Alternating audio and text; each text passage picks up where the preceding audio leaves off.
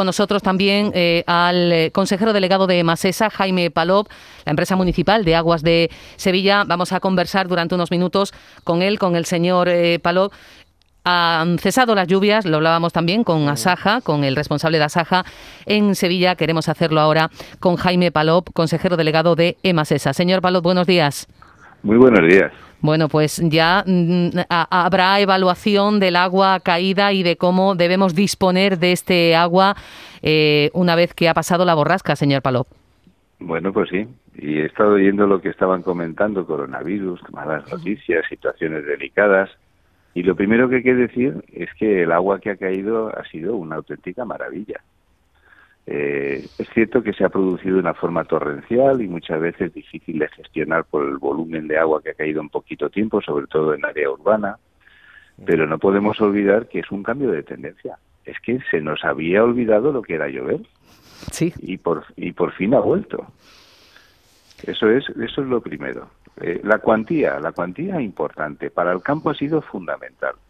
Todos los cultivos de invierno se han visto beneficiados por la lluvia. Y una cosa muy importante, y es que hay un patrimonio, hay un, hay un patrimonio agrícola, que son los cultivos que se hacen habitualmente, pero hay un patrimonio agrícola muy especial, que son los árboles, que son los cítricos, que son los naranjos, que son los frutales, que son el, el olivar, que cuesta muchísimos años atesorarlo y tenerlo, y que una sequía puede acabar con ellos.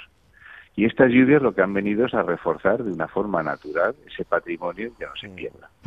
Es eh, consejero delegado de Emasesa, la empresa municipal de aguas de Sevilla. Jaime Palop fue presidente de la Confederación Hidrográfica del Guadalquivir. ¿Cuánto supone el consumo de agua frente al uso agrícola de ese agua, señor Palop? Pues eh, en la cuenca del Guadalquivir está más o menos ochenta veinte. ochenta es para consumo agrícola. Es uh-huh. una, una la, la cuenca del Guadalquivir es una cuenca muy agrícola. Tiene la tercera parte del regadío de toda la península. Eso da una idea de la importancia que tiene, ¿no? Y un veinte por ciento para abastecimiento. Para abastecimiento, de ese... hablamos de uso en, en los hogares, sí, o en la industria también. Uso urbano uh-huh. e industria asociada a poblaciones y áreas metropolitanas. Muy importante para el desarrollo y para el mantenimiento de una actividad económica en la región. Uh-huh. ¿Hacemos un uso responsable de ese veinte por ciento o se ha ido perdiendo la conciencia en los últimos años? Pues mmm, hay de todo. Hay grandes áreas metropolitanas, estamos haciendo un esfuerzo muy grande. Le voy a dar un ejemplo. En, en los años setenta o en los años ochenta, con las grandes sequías que tuvimos, el consumo en el área metropolitana de Sevilla estaba en ciento setenta y cuatro litros habitante día. Hoy la tenemos en ciento dieciséis. Uh-huh. Tenemos una población súper concienciada, súper culta en materia de agua, súper activa, y que es un gran tesoro, un gran tesoro difícil de encontrar en el conjunto de la península y del, del área de, del país, ¿no? Uh-huh. El uso del agua es también el, el cuidado del agua, no solo eh, eh, si reducimos eh, conscientemente eh, el, el, la apertura del grifo, sino lo que llega también al desagüe. Eso también es responsabilidad. Eh, hace ya mucho que no hablamos de las toallitas, de esas toallitas que lanzábamos al váter, esa cantidad de ter- detergente que llega también al desagüe. Eso también es consumo responsable o uso responsable. Sí, eso, eso va a haber que darle una vueltecilla, porque el monstruo del váter, que es la toallita, para todos los explotadores, eh, no hemos sido capaces de transmitir a la población lo importante que es separar la toallita de la línea de agua. Eso es una asignatura pendiente y que tenemos que darle mucha vuelta y echarle mucha imaginación. Mucha imaginación, porque es un problema fundamental. Cuando tú paseas por un río después de que se hayan producido unas lluvias, es francamente desagradable ver las riberas del río llenas de, de residuos de este tipo, ¿no? Porque da una idea de, de, de desolación, de abandono y de suciedad. Uh-huh. Eh, le quería preguntar también, señor Palop, la luz sube como la espuma. Hoy se va a incrementar un setenta y cuatro por ciento respecto a ayer. Se ha acabado la ilusión de la bajada de, del precio de la luz por Navidad. ¿Debería subir también el precio del agua? ¿Cuánto, cuánto deberíamos pagar por el agua, por ese bien tan fundamental y tan escaso?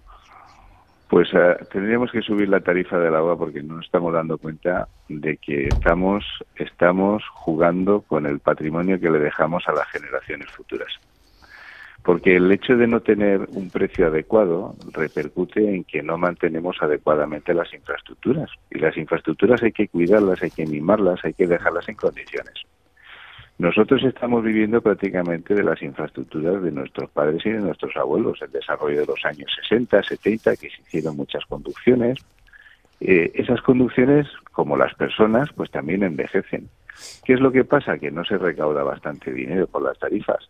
¿Y eso en qué repercute? En que cada vez son más viejas y tienen más achaques las tuberías. Se rompen más, tenemos más pérdidas y tenemos más problemas. ¿Le pondría usted temprano, precio a, al litro de agua? Pues hay estudios, no hechos por mí, sino por las, por las eh, asociaciones del sector, que dicen que estamos en, en el entorno de un sesenta por ciento por debajo del coste de, de, de lo que sería un precio razonable. Y aquí, pues hombre, nos miramos en el espejito para ver si somos los más guapos y vemos y decimos, bueno, ¿cuánto cuesta el agua en París? Pues el agua en París. ¿Cuánto cuesta el agua en Milán? Pues en Milán cuesta cuatro euros. ¿Cuánto cuesta en Copenhague? Copenhague, Dinamarca. ¡Qué barbaridad! Si ahí les sobra el agua, nueve euros. O ellos lo están haciendo muy mal o a nosotros nos falta algo. Y claro, la, la, la consecuencia es inmediata. Deberíamos de ser capaces de subir poco a poco el agua, de forma que nuestros hijos y nuestros nietos puedan tener un servicio como tenemos nosotros ahora. Bueno, pues interesante reflexión, necesaria reflexión, la de Jaime Palop, consejero delegado de Emasesa, la empresa municipal de aguas de Sevilla, con quien hemos alcanzado las nueve de la mañana. Señor Palop, gracias por atender la llamada de Canal Sur Radio y Rai. Buenos días. Si me permite un minuto, claro que treinta y dos sí. Hectómetros han entrado, ¿y eso qué significa? Solamente agua para dos meses y medio. Esto significa que tenemos que seguir estar mirando el cielo, ahorrando y gestionando bien el agua. Por favor, cierren los grifos todo lo que puedan, no consuman agua, porque la situación mala no ha pasado. Ha llovido, ha habido un cambio de tendencia, esperamos que llueva más, pero ya avisaremos de en qué situación estamos y cuándo volvemos a la normalidad. De momento, todos como hasta ahora, luchando por mantener el agua y por conservarla. Y muchas gracias a ustedes por permitirme dar este tipo de mensajes. Claro que sí. Jaime Palop, en Canal Sur Radio y Radio Andalucía Información.